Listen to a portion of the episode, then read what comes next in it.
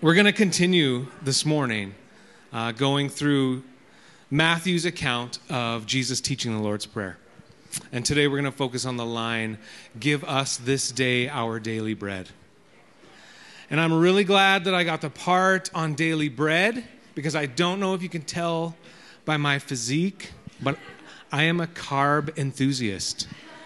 And so, yeah, okay, yeah. So there's people that like after we would uh, celebrate communion together, they'd look at the bread and they'd be like, "Man, I wish I could have some more of that." I'm one of those people. I'm one of those people. I'm unashamed of that fact. I'm also glad that I got the daily bread uh, section of the Lord's Prayer uh, because I always am researching trying to find something funny just to lead with uh, whenever I come up and speak. And so this week I found something very significant. I found a website called Bread People. It's a Tumblr page, Bread People. What is Bread People, do you say? Well, don't worry, don't go on your phones and try to figure it out because I scoured this website and I found all the best stuff and I brought them to church this morning. So, Bread People, just I'll show you the first one just to give you an idea, and you'll see if you need to check out for the next few minutes or if you're really going to start to pay attention. First one Tom Brady. Pretty good, right? There is a whole website devoted to taking people that have bready sounding names and then photoshopping their faces to have bread in it. And what a great find, hey? This is awesome. You're welcome, everyone. Welcome to church. So I found my favorites, and we're going to start with those. Next one Thomas Bredesen. Okay, less funny than Tom Brady. Bread Savage. Anyone my age? Okay. Han Solo. That's a good one. I was I didn't notice the first few times, but his gun actually is a butter stick. So that's a good one. Bon Jovi. I like that one too. Dostoevsky. Pretty clever, hey? Now we're going to get to this point where we're getting into specific types of bread. So there's a few really good ones left. Sourdough Obama. Good? Really? Some of you are thinking, is this church or what are we doing here? Two left. Pumpernickelback. Really good. And a very close relative of that, and my personal favorite, Pumper Nicholas Cage. So, despite what you might think, I do spend a lot of my time researching and trying to find some applications for these great pieces of scripture that we get to read together as a community. But I do obviously devote some of my time uh, to making it fun or at least memorable as we go forward. In fact, what I do is I text myself any brainstorms that I have. And this is a bad system. And I'm going to meet with Jeremy this week so that he can tell me what he uses for brainstorms in the moment because what happened to me this past week is that I did this. I texted myself this. And I still don't know what it means. At the time, I was like giggling to myself. I was like, this is a good one. I can't wait to share this one when I, and I don't know what it means. And this is why I stumbled upon the Bread People Tumblr, uh, because I couldn't start with this, whatever that is, because I was lost. But the question, what do I need for today, is a good question for us to start with this morning. Because maybe it changes for us, and it can be very different depending on when or where we are at different seasons in our lives. So, if I was asked this question when I was 15, I would have said that I just need more time in the day to play basketball. Again, despite my physique and height. When I was 25, I would have said I need more time in the day to play basketball and to play basketball video games. When I was 35, which is last year, I had a one year old, so I would have said I need more time for naps and basketball video games. And maybe when I'm 45, I will say I need more time in the day, maybe not for naps, but again, maybe for some more basketball video games. But we're going to start today by talking about this idea of daily bread. Is it simpler or is it more complicated than we initially think when we hear that line? But before we do that, would you stand with me and can we recite the Lord's Prayer together? Our Father, who art in heaven, hallowed be thy name. Thy kingdom come, thy will be done on earth as it is in heaven. Give us this day our daily bread, and forgive us our trespasses, as we forgive those who trespass against us. And lead us not into temptation, but deliver us from evil. For thine is the kingdom, the power, and the glory, forever and ever. Amen. Thanks. You can have a seat. Now, daily bread seems like it might be a simple concept, but as I researched this week, I discovered that there's actually a lot of debate about what the word daily means in the Greek, in the original writing. The word Matthew uses is actually a Greek word pronounced epiousios. And there's a debate about when epiousios is. It's not used anywhere else in the New Testament except in Matthew and Luke's account of the Lord's Prayer in the word for daily. Uh, some of the things I read this week argue that it's bread for the coming day. It means bread for tomorrow, not necessarily today's bread. And so some people say, well, why would we pray that? Why would we pray for tomorrow's bread, not today's bread? If it was tomorrow's bread, the Lord's Prayer would read, Give us today tomorrow's bread, which sounds weird and doesn't quite make sense. But technically, that's what epiousios means. I think this is the fun stuff that super theologians spend a ton of time debating and they have a lot of fun with. And either way we read it, whether it's today's or tomorrow morning's or tomorrow's bread, there is a tie to the idea of manna, which was the bread that was delivered by God daily, every morning to the Israelites as they learned to trust Him in the wilderness in Exodus. If you remember, God provided miraculously enough bread for each person for each day. And in that story, if someone took more than the amount that they needed for one day, it would spoil. It'd be no good. It was a way of God providing on a daily basis enough for each person to live.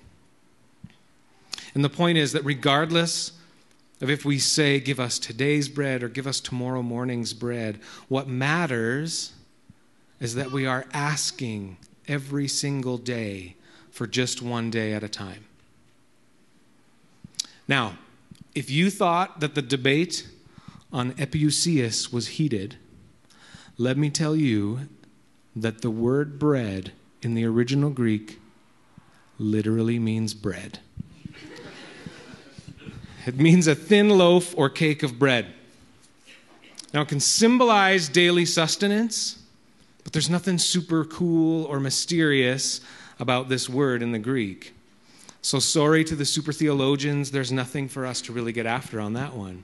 This same word for bread is used lots of places in Scripture, and it just means bread. And we'll reference a few of those as we continue this morning. Now, the request for daily bread in this prayer does two things first. The first thing it does is it keeps God as God, as our Father, and us as not that. And second, when we ask God to give us something as simple and straightforward and ordinary as bread in this prayer, we're reminding ourselves every day that we are dependent on God, even for things as simple and straightforward and ordinary as bread. Because ultimately, daily bread is about trust. Trust is where this portion of the Lord's Prayer takes us. And it's daily bread, and it builds trust daily because we know something that God knows. A truly trusting relationship is beautiful and full of life and encouraging and freeing. And we also know that building trust in any relationship takes time and proof over repetition. This is true for our human relationships as well as our relationship with God.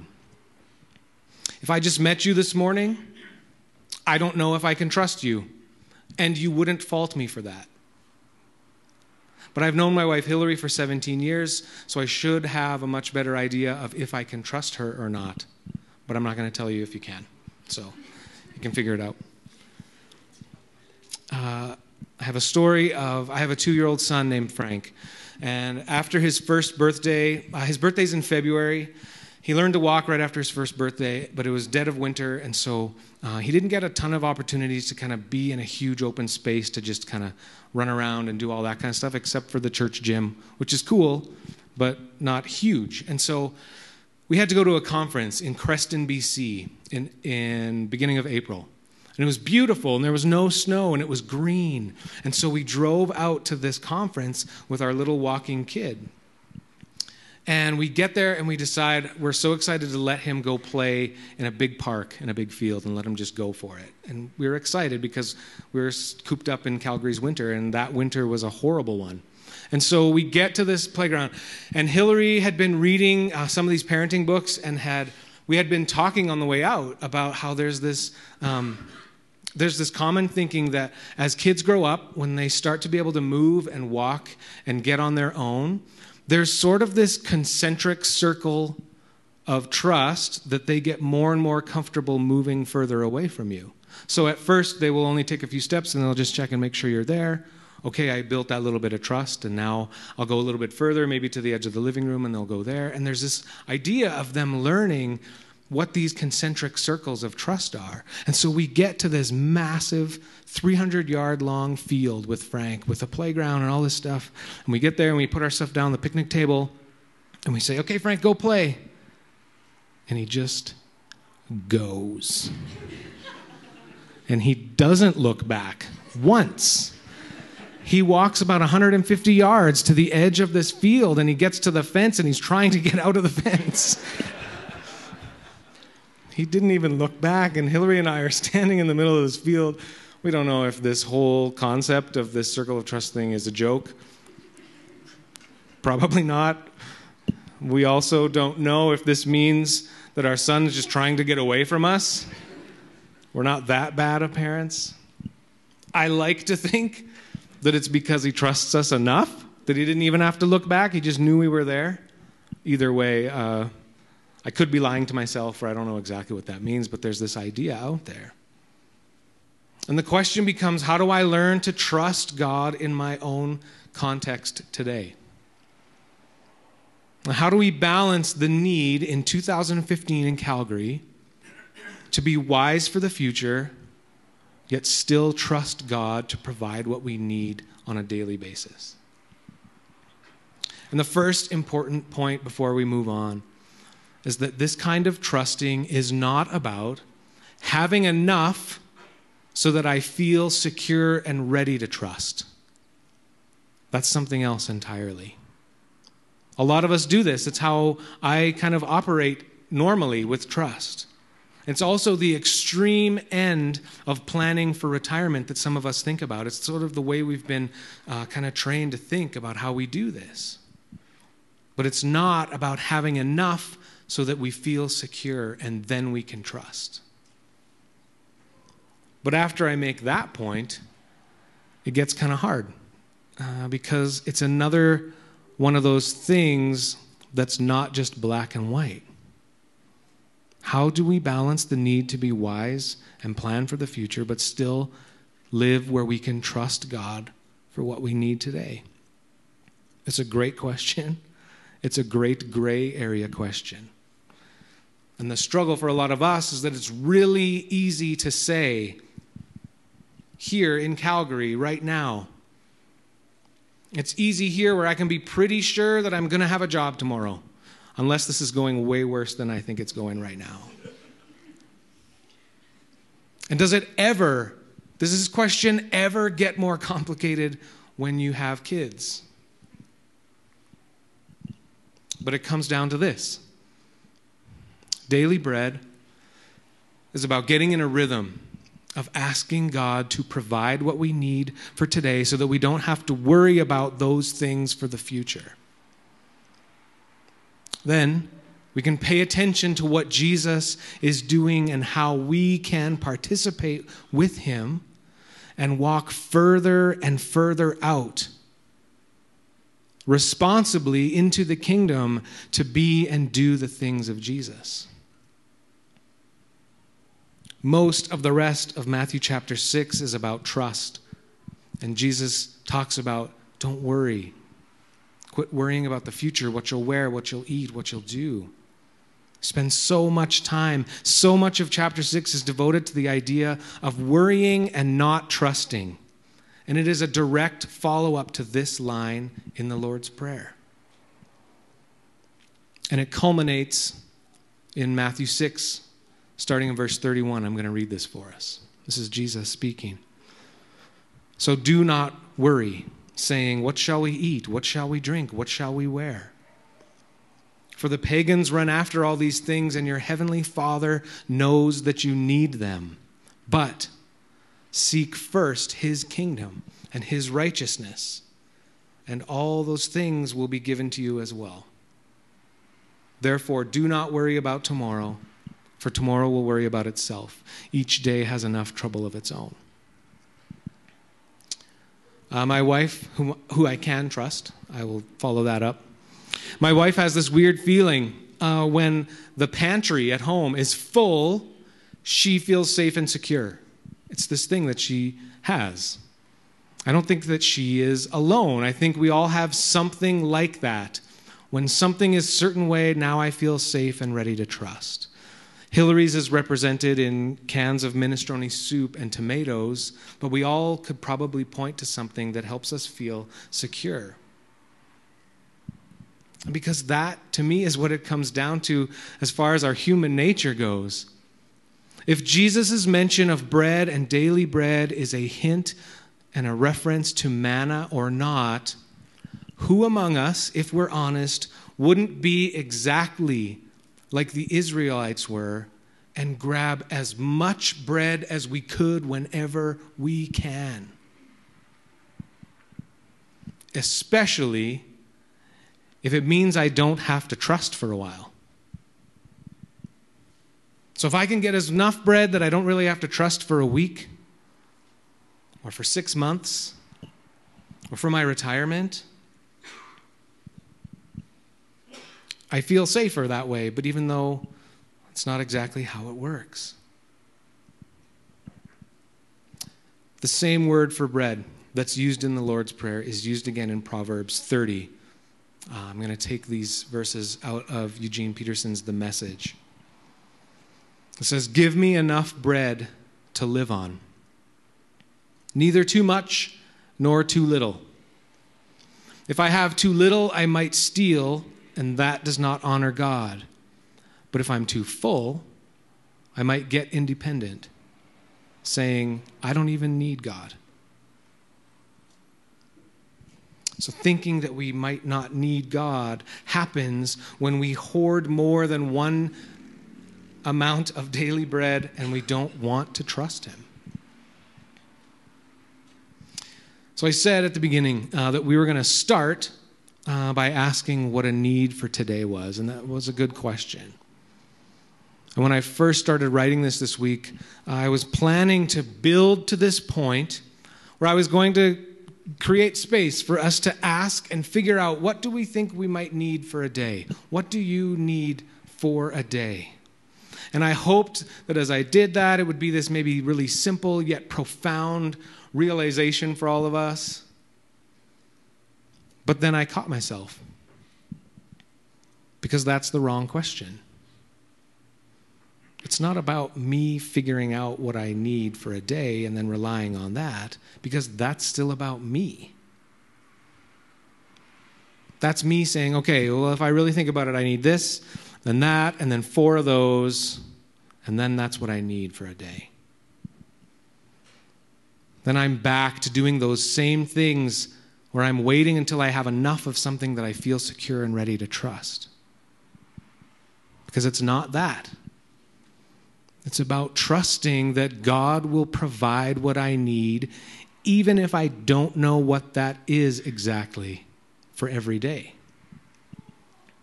So then I can focus my day on Jesus and his kingdom.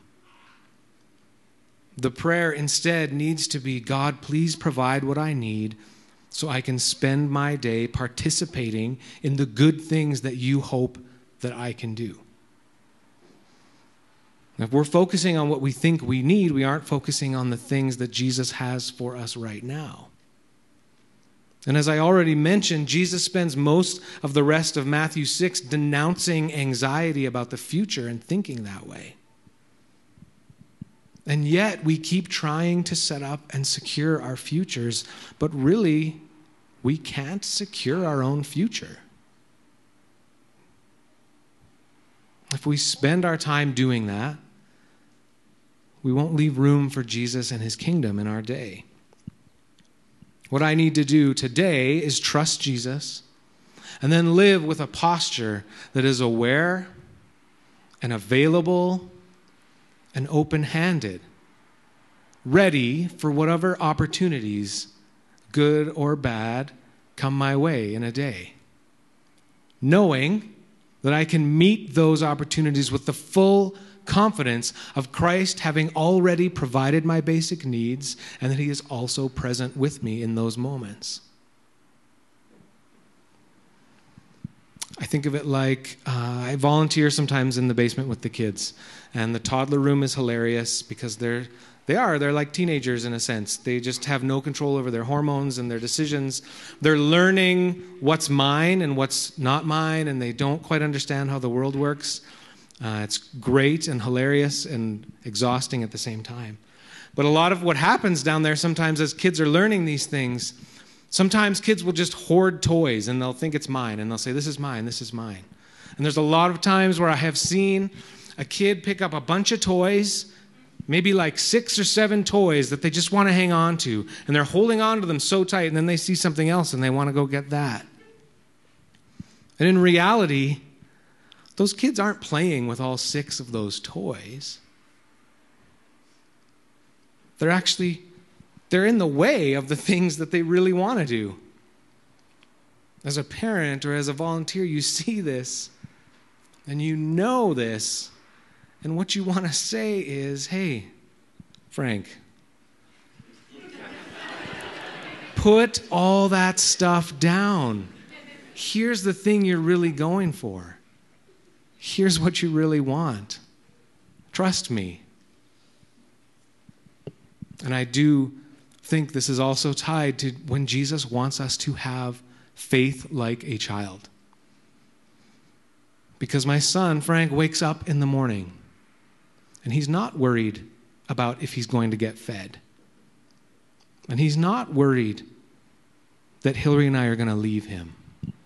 He's not worrying whether or not we're going to kiss it when it gets hurt, or what he's going to wear, or what the day looks like. He wakes up and he is present to us and fully engaged with whatever is right in front of him. That is part of his childlikeness and a childlike faith that is offered to us. It's significant uh, in this prayer in this section of the prayer when we say, uh, Give us today our daily bread. That the language is us and our. Because it means something that we say that instead of me or I. If you were to say out loud, Give me what I need. Or if you were to say out loud, give us what we need, it is extremely different. It changes it significantly, at least for me, it does. To ask for bread today is to acknowledge both our individual and collective dependence on God for these routine provisions. And we get to do it as us we get to share in learning how to trust each day. And also, as us and as we and as our, if we're living with this posture of being open handed and aware, it helps me to ask how can I use part of what God has given me today to maybe be somebody else's daily bread in community? Not just church community, I don't want to limit it to that. How do we live in that posture where we are aware of what we have and we're aware of what others have or don't have. It's part of the us and the our that we get. And we are called into trustfully participating in the daily needs or the daily bread of each other's lives. Christ is already providing and already participating and asking us to learn to trust together. And we get to say all of these things together. And if I am carrying too many things, too many toys, too many worries, too many anxieties, or too much focus on the future, you get to look at me and say, hey, hey, uh, put all that junk down. Because that's not what you're really doing here. That's not what you're looking for. That's not what you should be holding on to. And then we get to say to each other, instead, let's ask Jesus to provide what we need for today. And then together, let's learn to trust more and head further and further out in these concentric circles into living out Christ's kingdom in our lives today.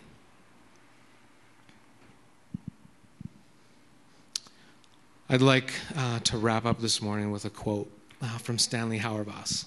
Uh, he wrote a commentary on Matthew, and this is a really significant section uh, from what he said about this specific verse. So, without the community that Jesus has called into existence, we are tempted to hoard, to store up resources in a vain effort to ensure safety and security. Of course, our effort to live without risk not only results in injustice, but it also makes our own lives anxious, fearing that we never have enough.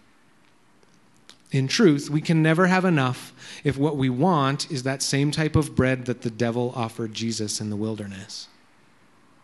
But Jesus is good news to the poor. For he has brought into existence a people who ask for no more than their daily bread.